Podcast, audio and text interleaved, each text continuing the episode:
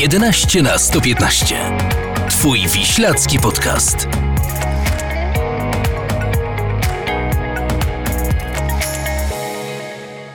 Witamy bardzo serdecznie. To jest pierwszy historyczny odcinek podcastu 11 na 115. Ja nazywam się Michał Hardek, a z mojej lewej strony jest Marcin Ryszka, dzień dobry. Witamy bardzo serdecznie, a z nami są też znakomici goście e, Bartosz Karcz, Gazeta Krakowska, Dziennik Polski. Dzień dobry. Grzegorz Pater, były znakomity zawodnik, można powiedzieć legenda Wisły Kraków.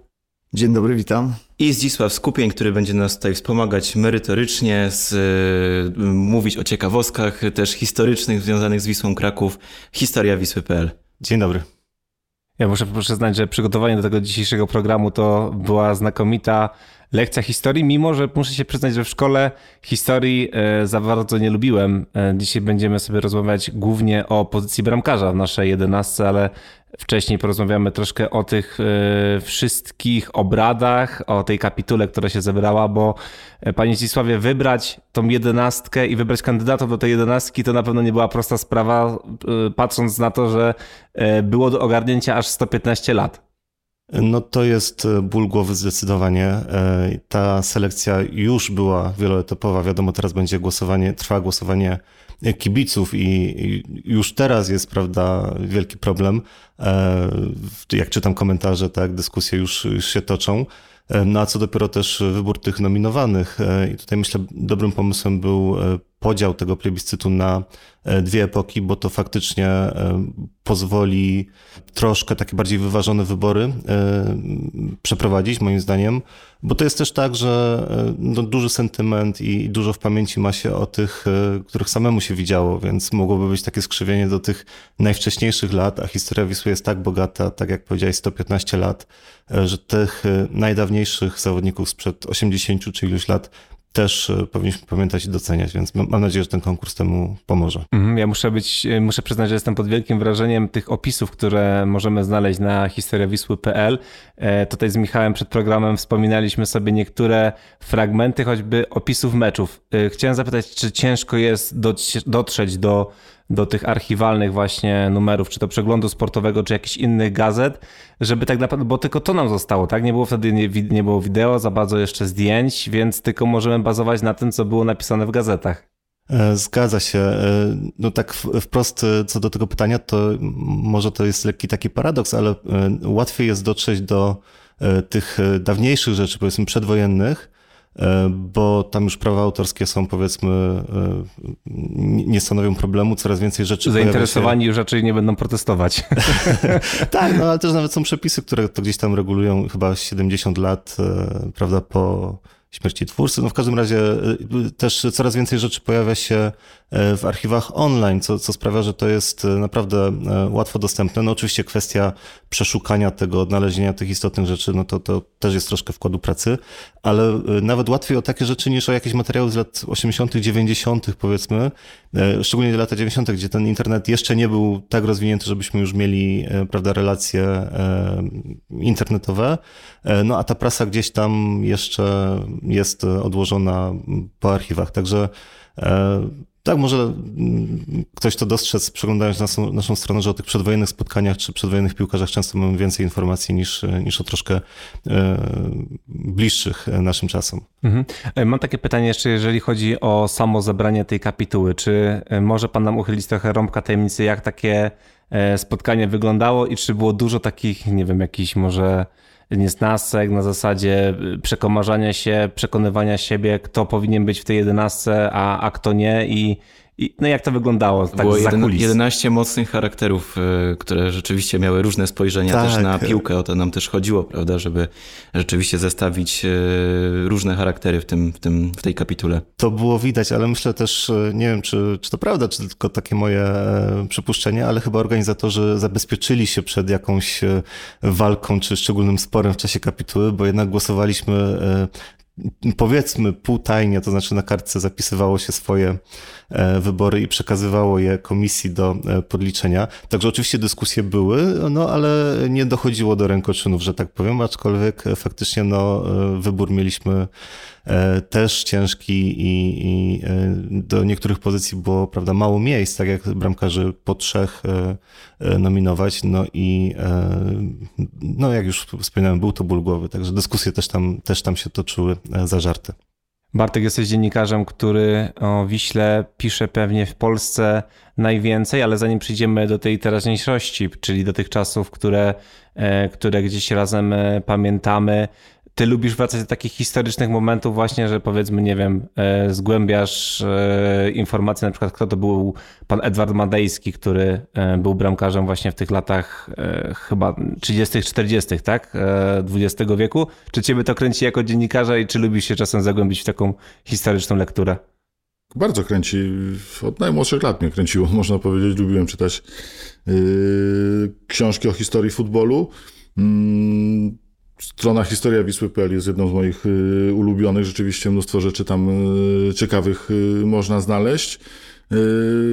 No, to jest jakaś część dziedzictwa, powiedzmy, tego klubu i, i, i, dobrze ją znać, że, że Wisła Kraków to nie tylko te sukcesy z ery telefoniki, ale też dobre kilkadziesiąt lat wcześniej. A tobie, Bartku, brakuje kogoś w tym zestawieniu? Jakbyś był w kapitule, to coś byś zmienił? Kogoś, kogoś byś dodał, kogoś wyrzucił? Trudno powiedzieć, ona, y, znaczy ten zestaw piłkarzy, którzy są nominowani jest, jest, jest, bardzo obszerny, więc myślę, że chyba, chyba nikt nie umknął y, kapitule. Y, myślę, że samo nominowanie do, do tak, tego szerszego grona jest już jakimś wyróżnieniem dla, dla wszystkich zawodników, a potraktowałbym to wszystko mimo, jako, mimo wszystko jako taką zabawę, bez jakiejś nadmiernej, nazwijmy to, spiny, bo myślę, że ile osób, tyle tyle wyborów. Jest tam oczywiście myślę, kilka nazwisk, które nie, nie pozostawiają żadnych wątpliwości, e, jeśli chodzi o tą i jedenastkę e, starszą e, i tą nowszą, natomiast no, no pewnie na kilku pozycjach różne osoby różni kibice będą mieli różne zdania, czasami z racji sentymentu, y, czasami z racji tego, jaki futbol lubią. Y, no, ale tak jak powiedziałem, potraktowałbym to jako, jak, jako zabawę. I, i, I, fajną rzecz, że, że tylu znakomitych piłkarzy tutaj grało, że, że można się podrapać głowę i dobrze zastanowić przy, przy niektórych pozycjach, na kogo postawić. No i mamy szczęście, że jeden z tych znakomitych e, piłkarzy jest dzisiaj z nami tutaj przy, przy wspólnym stole. Możemy sobie powspominać, jak to było strzelić te dwie bramki e, Barcelonie i pewnie też o to za chwilę zapytamy, ale panie Grzegorzu chciałem zapytać, czy ten pozycja bramkarza rzeczywiście e, przez pana karierę piłkarską, teraz obecnie trenerską, zgodzi się pan, że bramkarz to musi być taka ta osoba, nazwijmy to szalona, taka, taka no nietuzinkowa, taka, która e, w drużynie na pewno się wyróżnia na co dzień? Na pewno tak, na pewno tak. Bramkarz musi być szalony, bo e, no musi zarządzać niejako od tyłu e, całym, całym tym wojskiem, jak, jak tak można powiedzieć. Natomiast, tak jak mówię, no nie ma takich łagodnych bramkarzy, tak? Gdzieś tam musi to swoje pole karne mm, e, dobrze, dobrze chronić, dobrze ustawiać sobie blok defensywny, więc mm, więc tutaj ja też jestem za opcją, że raczej bym wolał takiego wariata bramkarza niż takiego spokojnego, tak? Okej, okay, a czy może nam pan zdradzić, z kim się panu grało najlepiej za, za czasów gry w Wiśle Kraków? Ciężko jest się tak cofnąć teraz yy, i, i tak wszystko pamiętać, natomiast na, na, pewno najdłuższy okres, jaki grałem, to, to chyba z Artkiem Sarnatem. W międzyczasie tam rywalizował chyba z, z Adamem Piekutowskim i to była taka dwójka gdzieś tam chyba najdłużej ze mną grająca. No ale tych bramkarzy naprawdę też się przewinęło w Wiśle i miałem przyjemność z nimi występować na boisku. Różnie bywało, bo, bo bramkarz się myli tylko raz i, i, i często gęsto trzeba tą piłkę wyciągać z siatki, natomiast tak jak mówię, no bramkarz taki fight to jest to, jest to że, że obrońcy też wiedzieli, że mają kogoś jeszcze za plecami. Nie? A na treningach, który częściej wyciągał piłkę z siatki? No, z tej dwójki przytoczonej? Ciężko się tak chwalić, ale, ale gdzieś tam się trafiało na, na treningach. E, sami się wkurzali, więc, więc e, często zostawia, zostawaliśmy, gdzieś tam jakieś konkursy sobie urządzaliśmy po pięć strzałów, gdzieś tam e, ile, ile, ile strzelę, ile on obroni. Także gdzieś tam zabawy też wplataliśmy sobie takie pozatreningowe. Tak patrząc na to, e, z kim, e, znaczy z kim bramkarze musieli rywalizować tak naprawdę, patrząc na ofensywę e, Wisły Kraków, to rzeczywiście chyba każdy ten trening strzelecki dla, dla takiego bramkarza to nie musiało być nic przyjemnego na pewno, na pewno dla niego. Pamięta pan taki mecz kiedy e, cała drużyna, nie wiem, musiała postawić skrzynkę dobrego piwa bramkarzowi za to, co wy, wyrabiał na, e, na boisku, za to, że po prostu w pojedynkę był w stanie zatrzymać daną drużynę, danego przeciwnika? Na pewno tych meczy było, ale taki najbardziej, który utkwił gdzieś w pamięci, to, to na pewno ten mecz z Barceloną tam na wyjeździe na Camp Nou. No Artur przeszedł samego siebie i, i tu na pewno zawdzięczamy mu to, że, że gdzieś tam e, naprawdę przywieźliśmy, myślę, godny taki wynik 1-0.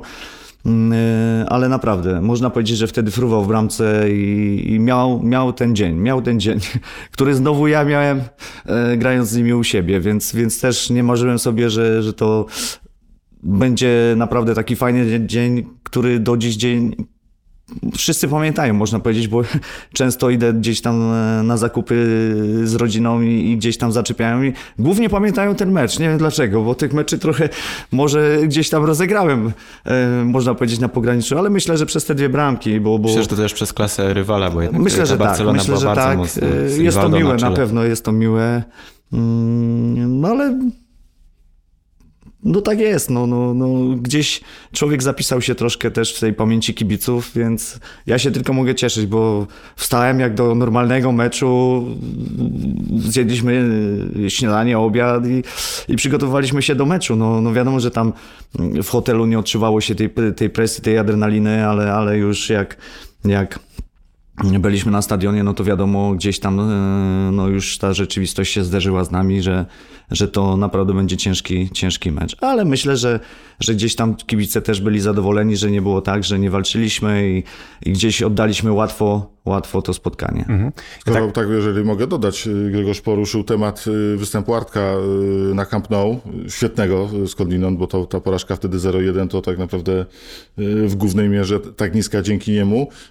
To ten mecz pokazuje, jak przewrotne jest życie bramkarza, bo nie wiem, czy Grzegorz pamiętasz, ale dwa, trzy tygodnie wcześniej Artek zagrał taki mecz na Widzewie, gdzie mieliście praktycznie łodzian na widelcu, prowadziliście długo 2-1.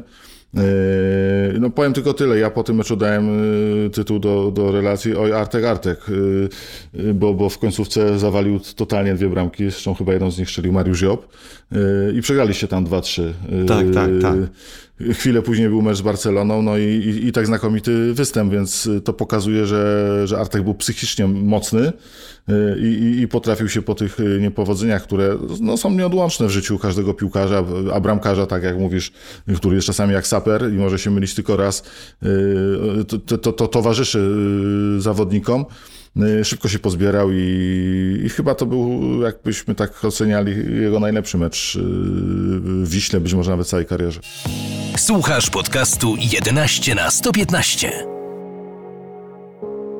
Ja chciałem na chwilę przenieść się jeszcze w te e, czasy, które wydaje mi się, że nikt z nas nie pamięta, jak właśnie Edward Madejski, Jerzy Jurowicz czy e, Stanisław Gonet. Bartek, pana Goneta jeszcze kojarzysz? Czy kojarzę jako osobę, natomiast z boiska, nie, nie? z boiska już nie. Pierwszym bramkarzem, którego kojarzę tak namacalnie, którego widziałem w akcji, to był Janusz Adamczyk. Okay, bo chciałem rzucić takie... Niestety również świętej pamięci. Mhm, bo chciałem rzucić takie otwarte pytanie. Powiedzcie mi, skąd brał się ten fenomen, że przynajmniej trójka z tych bramkarzy, dwójka z tych bramkarzy, których teraz wymieniłem, nie miała nawet 1,80 m wzrostu. To tak naprawdę w dzisiejszych czasach byłoby to w ogóle niemożliwe, że bramkarz, który E, na poziomie gdzieś tam tym e, międzynarodowym, czy ogólnie, tak, żeby zapisać gdzieś w historii, to ten metr 80, nie wiem, panie Grzegorzu, 5 to jest chyba takie minimum, tak mi się gdzieś wydaje. Z takich niższych e, bramkarzy chyba Bartes był dość niski i zastanówmy się wspólnie, skąd to mogło wynikać, że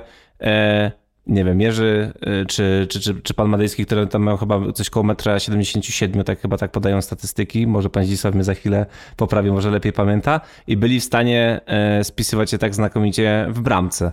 Na pewno ciężko odpowiedzieć, natomiast y, czasami y, ci zawodnicy, którzy nie byli gdzieś tam obdarzeni wzrostowo, mieli coś innego, mieli taką szybkość, e, szybkość reakcji, e, skoczność. E, może niekoniecznie wychodzili wtedy do dośrodkowań, natomiast grając na linii i byli na tyle sprawni, że sobie spokojnie dawali radę, tak? Gorzej gdzieś tam było, tak wspomniałem, wyjścia do tych dośrodkowań ale jak y, można powiedzieć dobrze to, co wcześniej gdzieś tam argumentowałem, e, bramkarz ustawiał sobie tych obrońców, to, to też y, nie musiał do tych piłek wychodzić, tak? Zawsze ten obrońca gdzieś tam starał się wybić, starał się uprzedzić tego przeciwnika i teraz w obecnych czasach każdy chciałby mieć naprawdę y, wieżowca bramce, y, takiego zawodnika ruchliwego, szybkościowego i ten. Natomiast myślę, że tym niższym było łatwiej y, gdzieś tam do tych dolnych piłek, do tych strzałów, zwłaszcza po ziemi, bardziej się złożyć, bardziej reagowali niż, niż ci wzrostowi. Więc, więc tutaj to, jest taki ciężki podział, którego bym gdzieś tam ja osobiście wolał. Pewnie, że tak najbardziej to by był taki wypośrodkowany, tak? Natomiast no, trzeba czasami w życiu podjąć decyzję, że stawia się na tego czy na tego bramkarza. Hmm. Bartek, masz jakiś pomysł? Nie, myślę, że to może wynikać również ze specyfiki gry w, w tamtych latach. No, futbol się jednak zmieniał. Dzisiaj jest y, zdecydowanie szybszą grą. Wydaje mi się, że, że przy wolniejszej grze, nawet jeżeli bramkarz jest niższy, może nadrabiać właśnie y, sprawnością fizyczną, odpowiednim przesuwaniem się, no bo y, te akcje toczą się troszeczkę, toczyły się być może w tamtych latach y, trochę wolniejszym tempie i, i dzięki temu tym bramkarzom było trochę łatwiej. Teraz jednak no, no, no jest szybsza gra. No i gra na przedpolu też myślę, że nabrała takiego większego znaczenia. Kiedyś ci bramkarze byli bardziej przyspawani do linii. Rzeczywiście, tak jak tutaj pan Grzegorz powiedział, liczył się bardziej chyba refleks. A teraz y, bramkarz musi fruwać w powietrzu, wyskakiwać do tych piłek. Jasne. Myślę, e... że też powinniśmy pamiętać, że jednak przez y, długi czas ta średnia wzrostu generalnie w społeczeństwie była jednak y, niższa.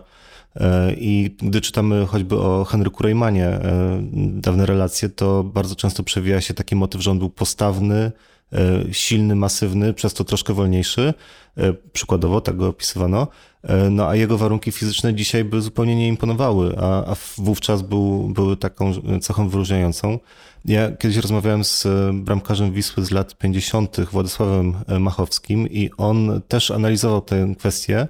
E, mówił mi, że prześledził informacje o bramkarzach do jego czasów ligowych, reprezentacyjnych w Polsce i chyba znalazł dwóch, którzy mieli powyżej 1,80 m. Także to też mhm. no, pewna, pewne rzeczy się zmieniły po prostu cywilizacyjnie, wyżywienie, no, no genetyka i, i, i, to też jest na pewno pewną różnicą. Mhm. A panie Zdzisławie, czy pan przygotowując e, jakieś e, sylwetki danych e, zawodników, danych bramkarzy, czy jakieś takie historie, anegdotki utkwiły panu w pamięci? Czy teraz, dzisiaj jest pan sobie coś w stanie przypomnieć, jakieś takie historie, które gdzieś panu najbardziej zapadły w pamięć, jeżeli chodzi o bramkarzy Wisły Kraków? Ja myślę, że spośród tych naszych e, nominowanych e, no jest e, o nich dużo ciekawostek i tu nawiązując do tego, co Bartek powiedział, że ta piłka nożna się zmieniła, to myślę, że jeden wywiad z Madejskim bardzo dobrze to obrazuje. On miał taką sytuację, że przez pewien czas pozostawał bez klubu, już jakby chciał odejść z Wisły, a przepisy były takie, że no nie było transferów tak jak dzisiaj. Jeżeli nie uzyskał zwolnienia, to musiał być przez rok na tak zwanej karencji, czyli no pozostawał bez klubu, zanim mógł zmienić barwy. I nawet wtedy otrzymywał powołanie do reprezentacji Polski. Był na tyle no, znakomitym bramkarzem, że, że ten brak regularnej gry nie przeszkadzał, ale dziennikarz właśnie dopytywał, czy, czy pan będzie w formie tutaj na mecz reprezentacji i on uspokajał, że tak, bo jest e, w treningu, dwa razy w tygodniu trenuje. E, no to dzisiaj ciężko by było sobie wyobrazić kogokolwiek na takim no, półamatorskim poziomie, żeby, żeby zawodnik dwa razy w tygodniu trenował, a to jednak były czasy, gdzie piłka była zupełnie amatorska w Polsce. Ci zawodnicy byli w pierwszej kolejności pracownikami, studentami, urzędnikami wojskowymi, a faktycznie no, w weekendy jedynie wychodzili na boisko. No i myślę, że to jest też taka anegdota, która dobrze pokazuje, no jak, jak piłka zmieniła się przez te dziesięciolecie. Też jak porównujemy zawodników, wybieramy tutaj wśród nominowanych też chyba trzeba mieć to na względzie. Mhm. E, panie Grzegorzu, jest taka historia o e, Jerzym Jurowiczu, który e, był bramkarzem właśnie w latach 30-40 tutaj w Wiśle Kraków. On zaczynał w ogóle jako napastnik i gdzieś tutaj w historii możemy sobie przeczytać, że kiedyś były organizowane takie turnieje dzikich drużyn, które odbywały się na Błoniach, gdzie właśnie kluby krakowskie wysyłały swoich pracowników, którzy mieli obserwować danych zawodników i e, pan Jerzy zdenerwował się po prostu na swojego bramkarza, który e, puścił za dużo bramek w danym meczu, sam wszedł do bramki, no i już w tej bramce pozostał. I zastanawiam się, jak często zdarzało się na treningach, że bramkarze chętnie brali udział w gierkach i czy rzeczywiście przypomina sobie pan jakiegoś takiego bramkarza, który robił na panu wrażenie, że oprócz tego, że dobrze sprawdzał się w tej piłkarskiej klatce, to jeszcze radził sobie fajnie też e, w polu grając z wami w jakichś gierkach treningowych? Niewątpliwie były jakieś tam e, takie troszkę luźniejsze treningi, gdzie, gdzie tam bramkarz albo brakowało i mieliśmy trzech bramkarzy i jeden gdzieś tam zawsze szedł do, do gierki. Myślę, że, że Artek w jakiś sposób sobie radził też, e, to, to, to trzeba mu oddać. Natomiast, y, natomiast y, takim bardziej dynamicznym chyba zawodnikiem takim to był tak Ik, tak? Y, dobrze. dobrze. A to, to nawet na meczach pokazywał. E, tak, tak. No właśnie to taki był jeden z tych bardziej szalonych, szalonych bramkarzy, ale był wszędzie, wychodził zdecydowanie, nie bał się, e, był takim tym ostatnim stoperem, jak to się mówi, tak? Nie uniknął, nie uniknął też błędów, bo, bo, bo błędy też mu się przytrafiały, natomiast Wracając tu, bo, bo bramkarz do, do, do pola, to tak samo i tutaj e, kolega wspomniał, e, wspomniał o napastniku. To, to przecież też można dać przykład y, Mirka Szymkowiaka, który gdzieś tam zaczynał jako prawy obrońca, a można powiedzieć później stał się jednym z lepszych w Europie nawet piłkarzy środka pola i, i tutaj tak mówię, no jak jest y, inteligentny piłkarz, to myślę, że e, gdzieś tam zaadaptuje to te warunki, które gdzieś tam w danym momencie i predyspozycje, które on posiada, że, że jest w stanie się przekwalifikować. Tak? Często też no, przykładu takiego osobowego nie dam, ale tak jak mówię, więcej było takich, że gdzieś tam na napastnik stał się obrońcą e, niż odwrotnie. Nie wiem z czego to, to tak de facto wynika. Tak jeszcze nawiązując do tej gry Artura w polu, to pamiętam taki mecz y, chyba po sezonie, y, po, po rundzie jesiennej graliście taki charytatywny y, w Zabierzowie, nie wiem czy pamiętasz, i Artur tam wystąpił wtedy w ataku. Y, to trzeba by było sprawdzić y, pewnie na stronie historia Wisły.pl, ale, ale pamiętam, że było to taka, y, trochę taki charakter zabawowy ten mecz miał. No i Artur właśnie wtedy nie w bramce, a, a w ataku i chyba nawet jakąś bramkę strzelił. Coś tam sobie przypominam, ale, ale na pewno taki mecz był. No ale tak jak mówię, to, to już typowo było po, po sezonie, więc tam można Miał warunki można było na, sobie... na dobrą taką dziewiątkę, nie? Tak, tak, tak, tak.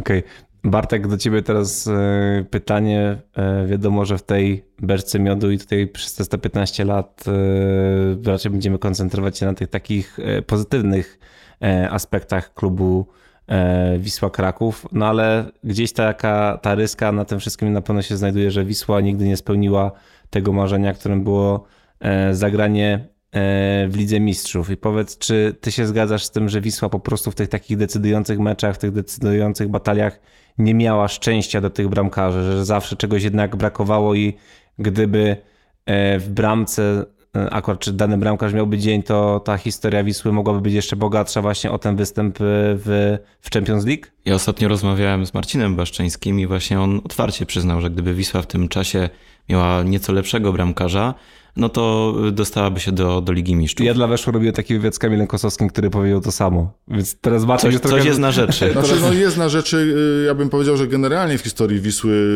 jest jakiś taki mały problem z tymi bramkarzami. Y, Wisła miała, jeżeli popatrzymy na historię polskich klubów, zawsze szczęście do napastników. Y, to wystarczy popatrzeć na klasyfikację królów szczelców, jacy w historii polskiej ligi byli. Zdecydowanie najwięcej jest ich z Wisły Kraków. Natomiast no nie miała szczęścia do bramkarzy. To z kolei pokazuje, Legia była takim klubem, który zawsze miał dobrych bramkarzy i to nie tylko w ostatnim okresie, ale, ale, ale dość często bramkarz Legii był również powoływany, jeżeli nie jako pierwszy, to przynajmniej jako drugi, trzeci do reprezentacji. Tak to jakoś się dziwnie układało. I rzeczywiście też jest też tak, że, że, że, że w tych europejskich pucharach, bo to nie tylko w tej formule Ligi Mistrzów, no gdzieś te błędy bramkarzy ważyły. пажилы Yy, przypomnę, że, że był taki sezon, kiedy Wisła yy, mogła zdobyć Puchar Europy. Yy, I nie jest to żaden żart. Była bardzo bliska awansu do, do półfinału. I, no i ten słynny mecz Malmy, prawda? I błędy świętej pamięci Stanisława Goneta, które przesądziły, że, że to Malmy poszło dalej i, i, i zagrało z Nottingham Forest później w wielkim finale Pucharu Europy. A Wisła, myślę, nie była wtedy słabszym zespołem i, i spokojnie do tego finału mogła dojść. Ale to, to pokazuje no, no, no, że jest gdzieś tam prawda w tym. Y, później, jak już mówimy o, o, o Lidze Mistrzów y, i takie, przypomnijmy sobie, decydujące momenty, myślę, że te takie dwa najbardziej y, pamiętne mecze, kiedy było o włos, prawda, czyli, czyli występ najpierw w Atenach z Panathinaikosem, no i nie da się ukryć błędy Radka Majdana, choć jak później wspomniany już tutaj Baszczu, yy, legendy krążyły w Grecji na temat tego meczu i, i, i takiej uczciwości w, w sędziowaniu. Yy, i drugi mecz, y, gdzie było bardzo blisko, y, czyli, czyli wyprawa do Nikozji y, i tam też występ Sergeja Parejki no, no nie był idealny. Myślę, że, że mógł dać więcej drużynie. Także coś w tym jest. Również w starciach z Lazio, to, to, to pamiętasz Grzesiek, nie? Że, że Angelo Ik też no nie zaliczył idealnych występów ani w Rzymie, ani, ani później w rewanżu w Krakowie. A też Wisła mogła zajść jeszcze wyżej, mimo iż miała rzeczywiście wtedy świetny sezon w pucharach. A czy, panie Grzegorzu, pojawiały się czasem takie pretensje otwarte do bramkarza, że gdzieś ta drużyna rzeczywiście potrafiła skrytykować e, bramkarza w szatni, gdzieś na tej linii bramkarz, e, drużyna z pola, pojawiały się jakieś takie konflikty? Myślę, że konfliktów jako takich nie było. No zawsze mieć, ktoś gdzieś tam miał pretensje, tak? To samo mogliśmy mieć pretensje, że napastnik ma trzy sety i nie strzela żadnej, tak? Więc, więc tutaj no pewnie, że taka złość zawsze piłkarska była, czy to w przerwie, czy, czy, czy po meczu. No po to się wychodzi, żeby gdzieś tam, e, przynajmniej ja takie serce mam do walki, że, że dla mnie to nie ma różnicy, czy ja wyjdę na boisko betonowe, czy na trawiaste. Dla mnie mecz to jest mecz i zawsze 100%, tak?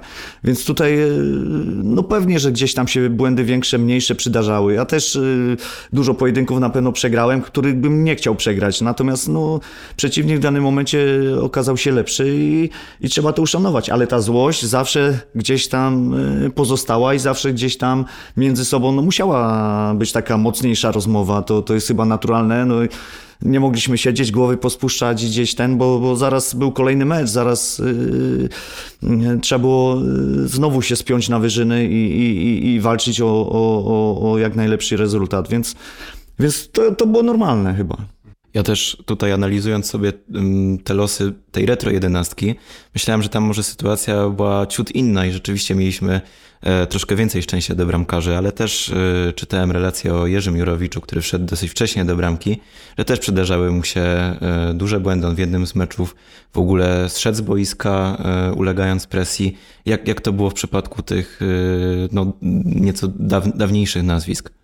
E, ja zgadzam się z takim stwierdzeniem, które tutaj też padło, że e, faktycznie jak wśród napastników w historii Wisły jest sporo nazwisk, o których bez żadnej kontrowersji mówimy, że to byli wybitni, wyróżniający się zawodnicy, a wśród bramkarzy e, ten poziom ogólnie średni poziom był może nie najgorszy, też byli bardzo, bardzo dobrzy, dobrzy zawodnicy, ale może brak takich aż perełek, tak, że bez tutaj żadnych wątpliwości mówimy, że to był e, wybitny bramkarz. E, co do Jerzego Jurowicza, faktycznie on, e, zresztą sam w swoich pamiętnikach też przyznawał, że zdarzało mu się nie unieść takiej presji.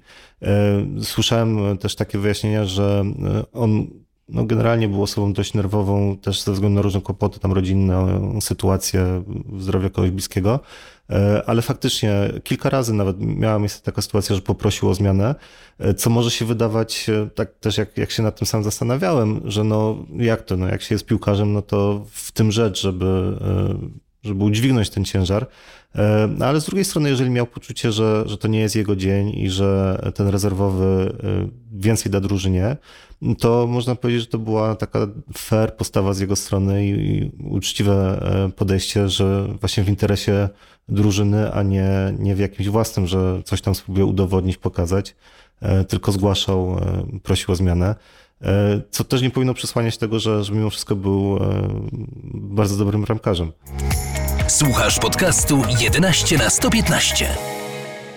A panie, sobie pamięta pan e, historię o debiucie Jurowicza właśnie w pierwszym składzie Wisły Kraków? Tak, oczywiście. Może no, pan były... przytoczyć, bo to jest bardzo ciekawa historia. Na pewno nie każdy, kto tutaj słucha naszego podcastu, o niej, o niej słyszał. Tak, to, to były derby Krakowa e, w drugiej połowie lat 30. Jurowicz był wtedy młody, z głowy chyba miał 17 lat. E, był bramkarzem w, w tej drużynie juniorów i gdzieś tam rozgrywał swój mecz. Później udał się na stadion Krakowi na te derby. E, no i e, zaraz jak wszedł na stadion, to go działacze, tam kierownik drużyny dorwali, e, idź do szatni, przebieraj się, bo nasz podstawowy bramkarz doznał kontuzji i w tej chwili skrzydłowy broni od paru minut, bo nie było rezerwowego, bo czy tam rezerwowy też nie, nie dotarł, już, już nie pamiętam.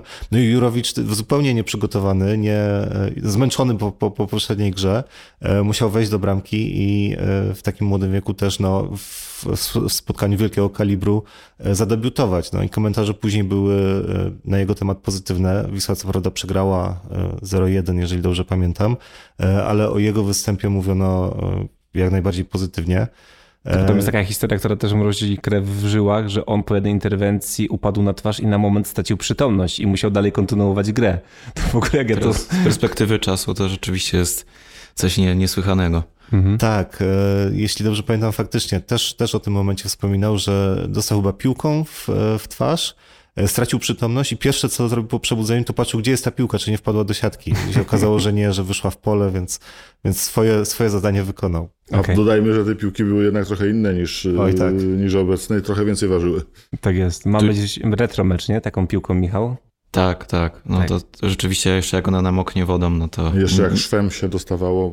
Nic przyjemnego. Okej, okay, słuchajcie, wiadomo, że ten odcinek jest e, poświęcony e, głównie bramkarzom, ale nie możemy sobie odmówić takiej przyjemności, że jeżeli mamy tutaj przy stole pana Grzegorza Patera, to troszkę te kilka minut na ten temat e, meczu z Barceloną musimy, e, musimy poświęcić. Panie Grzegorzu, często pan jeszcze wraca e, myślami do, do tego spotkania. E, tutaj przed wejściem do studia wspominał pan o tym, że jest pan w trakcie przerzucania meczów z VHS na zapis, zapis cyfrowy, żeby te pamiątki pozostały jednak. No tak, tak. Powiem szczerze, no, mam w kolekcji trochę tych meczów. Starałem się to, co było możliwe w danym momencie do do uzyskania, do, do nagrania gdzieś tam, no to wiedziałem, że gdzieś tam potem e, jakąś tą pamiątkę e, gdzieś tam będę miał, tak? Czy nawet sobie siąść wieczorem i wspominać, jak to było, jak rozgrywały się te mecze. Więc tak, jak najbardziej. Mhm. A te dwie bramki strzelone Barcelonie mocno zmieniły pana życie wtedy, że nie wiem, nagle pojawiły się jakieś zapytania E, z innych klubów zagranicznych? Czy to jeszcze były wtedy takie czasy, że no, wyjechać z naszej ligi na pewno było ciężko, ale czy może gdzieś wtedy już pojawiały się jakieś, nie wiem, zapytania, czy te dwie bramki coś zmieniły pana, w pana życiu piłkarskim? Znaczy, powiem tak szczerze, że akurat ten rok, yy, między innymi i ten mecz z Barcelonem, no to był jeden taki z lepszych momentów yy, w mojej przygodzie i e, nie ukrywam, że gdzieś tam z ligi, z ligi niemieckiej E, jakieś tam pojawiały się słuchy, że, że gdzieś tam e, też na szybko gdzieś tam e, starałem się podpisać chyba wtedy jeszcze z Mandziarą taki krótkotrwały gdzieś tam takie porozumienie, żeby w razie czego mnie reprezentował. Natomiast no, nie doszło to nic do skutku, gdzieś tam Wisła nie chciała mnie oddać i, i zostałem, tak? Mhm. A z boiska, kto na panu robił wtedy e, takie największe wrażenie? No bo nie wiem, gdybyśmy sobie przeczytali tę jedenastkę to nie wiem, często, teraz zastanawiam się, do, do, kogo moglibyśmy porównać chłopaki, nie wiem, powiedzmy, do Manchester City, może tą pakę taką, no może, chodzi mi o same gwiazdy, nie? Rivaldo, Kluivert, tak, takie, e, kto tam jeszcze grał, chyba Overmars, Guardiola wtedy chyba no też i był... Luis Enrique też. Luis Enrique. Tak, pozostając w klimacie euro też. Dokładnie, dokładnie. Dokładnie, dokładnie. Powiem szczerze tak, ja się nie zajmowałem tam, czy gra taki, czy taki, no starałem się też by być jakimś tym godnym przeciwnikiem dla niego i, i, i no myślę, że dzięki temu tak nie powiązało mi nogi, tak? E, jak często, gęsto gdzieś tam piłkarze czasami się wypowiadają, a gdzieś tam adrenalina, gdzieś tam zaspięty byłem i, i ten. Starałem się zawsze to z głowy wyrzucić. Mecz to jest mecz, e, trzeba wyjść, zrobić swoje jak najlepiej tylko się potrafi w danym dniu. Mm, e, no i myślę, że, że tutaj, tak mówię, no i tutaj, i, i, bo to jeden z takich cięższych meczy, jeśli chodzi o, o grę z Barceloną, to, to myślę, że tutaj godnie, tak mówię, zagraliśmy tutaj u siebie w domu, ale, ale również na, na Camp Nou. I myślę, że tutaj nie było większego stresu. Wiadomo, tam stadion no, niebotyczny, tak? Jak wyszło się z tego tunelu, no to jak się popatrzyło dookoła, no to naprawdę robił wrażenie. E, to myślę, że to mogło gdzieś tam nas troszkę jedynie gdzieś tam przytłoczyć. Natomiast potem, jak już gwizdek, wszystko sędzia gwiznął, piłka się potoczyła, więc. Trener do, Smuda starał się was jakoś uspokajać przed tym meczem na Camp Nou? Nie, myślę, że nie. Myślę, że każdy zdawał sobie sprawę, e, o co tak naprawdę gra. Gra tak samo o swoją przyszłość, że gdzieś tam może się pokazać, że e, gramy też e, dla Wisły, tak, że chcemy mm, gdzieś tam to, co było poruszone tutaj wcześniej, że gdzieś ten, tym marzeniem było zagranie w tej Lidze Mistrzów. No niestety, przez moją przygodę też się nie udało. Byliśmy czasami gdzieś blisko, ale zawsze gdzieś tam trafiliśmy na taką drużynę, w którym w danym momencie gdzieś tam była topowa i, i, i było ciężkie zadanie, ciężkie zadanie. Walczyliśmy, natomiast nie udało się. A na tobie, Bartku, kto zrobił wtedy z tej wielkiej Barcelony takie największe wrażenie? Myślę, ja, że, ja muszę że... przyznać, że chyba dla mnie tak osobiście takim rzeczywiście wtedy kozakiem był jednak Rivaldo. Zdecydowanie on zresztą tutaj, y, o ile mnie pamięć nie trzy bramki strzelił i robił to z takim to, co mnie uderzało, że on to robi z takim, wydawałoby się, luzem, że on po prostu się bawił grą. Yy, Kleifer też z bardzo fajnej strony tutaj się pokazał. Myślę, że Bogdan Zając do dzisiaj yy, niezbyt miło go wspomina, tak yy, pół żartem, pół serio. Ale jak mogę się Bartków cię to wtrącić, to tak sobie przeglądałem jeszcze ten mecz tutaj u siebie i tak yy, sędzia dał się nabrać na ten Faulklerweta wtedy na, na karnego, bo Bogdan oczywiście zrobił ślist, ale gdzieś tam nogi zostały cofnięte. Nie było waru. E, nie było waru. Myślę, że, że bramka nie zostałaby uznana i nieprzyznana jedenastka, natomiast no, stało się jak się stało. No, trochę cwaniactwa E, ze strony Kleiferta i no i niestety jedna Natomiast jeżeli, jeżeli pytasz mnie o to, żeby miał wskazać tą jedną osobę, jednego zawodnika z tamtej Barcelony, która zrobiła na mnie największe wrażenie, to, to będzie to Rivaldo. Okej, okay. to teraz na moment wracamy jeszcze na koniec naszego odcinka do e, pozycji bramkarza. Pan Grzegorz to trochę już tutaj porozmawiał z nami e, na temat bramkarzy, z którymi grał i wypowiedział swoje zdanie. Jeszcze e, Bartek i, i Pani Zdzisławie Was poproszę o to, żebyście wskazali takiego bramkarza, który Wam najbardziej zapadł w pamięć. Jak myślicie sobie Wisła Kraków, pozycja bramkarza, to kto Wam przychodzi do głowy? Może Bartek. Trudno mi wskazać taką jedną e, postać. No, tych bramkarzy myślę, że kilkudziesięciu było, w, odkąd ja pamiętam. Tak jak mówiłem, tym pierwszym był Janusz Adamczyk, e, wtedy Jerzy Zajda był niewiele później bramkarzem Wisły, Robert Gaszyński. No i tak moglibyśmy pewnie wymieniać aż, aż, aż do dzisiejszych e, czasów. Nie mam takiego jednego zdecydowanego faworyta, którego mógłbym wskazać i powiedzieć, że, że to był ten top topów każdy z nich miał jakieś swoje większe y, wad, zalety, również, również wady. Bardzo dyplomatycznie, ale jakbyś tak miał wybrać po jednym do swojej jedenastki znaczy, retro no, i złotej ery? Pójdę sobie, pójdę może w tym kierunku, że jednak ta wstępna selekcja została już y, dokonana, y, a zatem z tej trójki wskazanych w jedenastce retro po zastanowieniu się takim chwilowym postawiłbym jednak na Jurowicza. Y, również może z tego względu, że to on właśnie znajdował się w jedenastce stulecia Wisły. Y, oczywiście nie pamiętam go z gry, ale, ale z tego, co się czytało, z opisów, y, no to wskazuje na, na, na, na niego. Natomiast jeżeli chodzi o tą nową jedenastkę, y, to uważam, że cała trójka tych bramkarzy jest nas, czy była na zbliżonym poziomie, y, a przypomnijmy, że mówimy tutaj o Arturze Sarnacie, Mariuszu Pawełku y, i Radosławie Majdanie. Wskażę na Artka Sarnata. Może z tego względu, że to jest człowiek taki jeszcze trochę, bym powiedział, sentymentalny. Tutaj gdzieś taki smaczek jest. Chłopak z Krakowa, który się tutaj wychował. Był z Wisłą w tych trudniejszych czasach, kiedy, kiedy grała w drugiej lidze.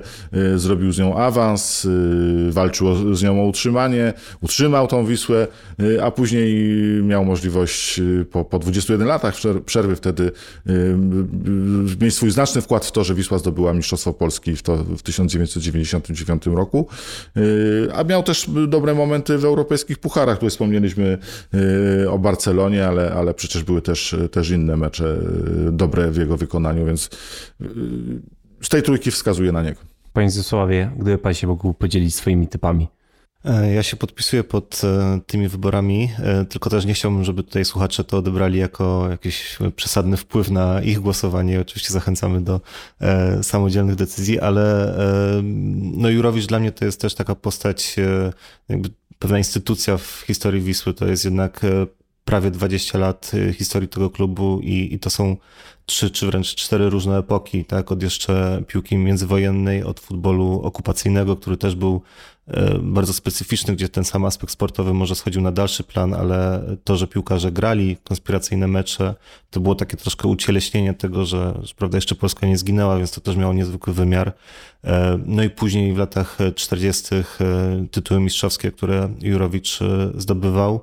No i te lata 50., gdzie polityka wkroczyła w sferę sportu tak? I, i cała kariera Jurowicza E, to są też te wydarzenia, no pozabojskowe oczywiście, ale też, też stanowiące e, niezwykłą historię, którą możemy prześledzić, zrozumieć poprzez pryzmat jego e, osoby.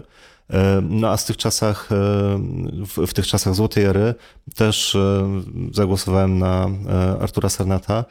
Tutaj troszkę pod tym kątem, że ja osobiście mam pewien szczególny sentyment do tych piłkarzy, którzy byli w Wiśle przed czasami telefoniki E, i po e, przejęciu klubu przez pana Cupiała pozostali w klubie i to nie na zasadzie, że właśnie no gdzieś tam jeszcze jest, czy jako uzupełnienie składu, czy rezerwowy, tylko faktycznie stanowili o, o sile e, tej, tej nowej drużyny, nowej Wisły, no ale właśnie stanowili też kontynuację i tu Artur Sarnad jest jedną z takich osób.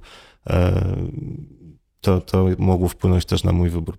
Tak jeszcze dodając w kwestii Jurowicza, czasami no, siłą rzeczy nam to umyka, y, ale myślę, że mówilibyśmy o drugim takim złotym pokoleniu y, Wisły Kraków, gdyby nie druga wojna światowa, która tak naprawdę no, świetną y, ekipę juniorów, mistrzów Polski przedwojenną, zabrała im najlepsze lata. No właśnie Jurowicz do tego grona się między innymi zalicza.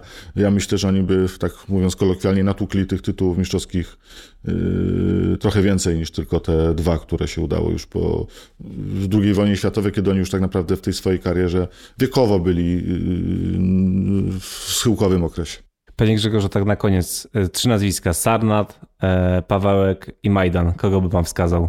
Myślę, że nie. Pan Artur ciężki, nie słucha pewnie. Ciężki. Nie, myślę, no.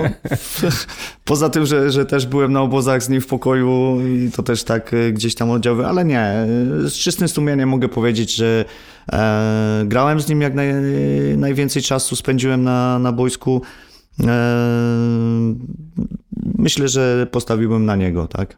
Okej, okay, czyli mamy tutaj e, trzech naszych gości, którzy zgodnie e, wskazują e, pana Artura Sarnata. Mam nadzieję, że może tutaj jeszcze w ramach tych obchodów historycznych uda się pana Artura do nas zaprosić tutaj do studia, bo takie próby były, niestety terminy nie udało się zgrać. Powoli będziemy kończyć ten nasz pierwszy odcinek. Przypomnijmy cykl 11 na 115. Dzisiaj omawialiśmy sobie pozycję bramkarza i byli z nami Bartek Karcz, Gazeta Krakowska, Dziennik Polski. Dziękuję Bartek. Dziękuję bardzo. Legenda Wisły Kraków, pan Grzegorz Pader. Dziękuję. Dziękuję bardzo. Pan Zdzisław e, Skupień, e, historia Wisły.pl. Dziękuję. Dziękuję serdecznie. Ja nazywam się Marcin Ryszka. A ja Michał Hardek. Dziękujemy bardzo Dziękujemy. i do, do usłyszenia ponownie. 11 na 115. Twój wiślacki podcast.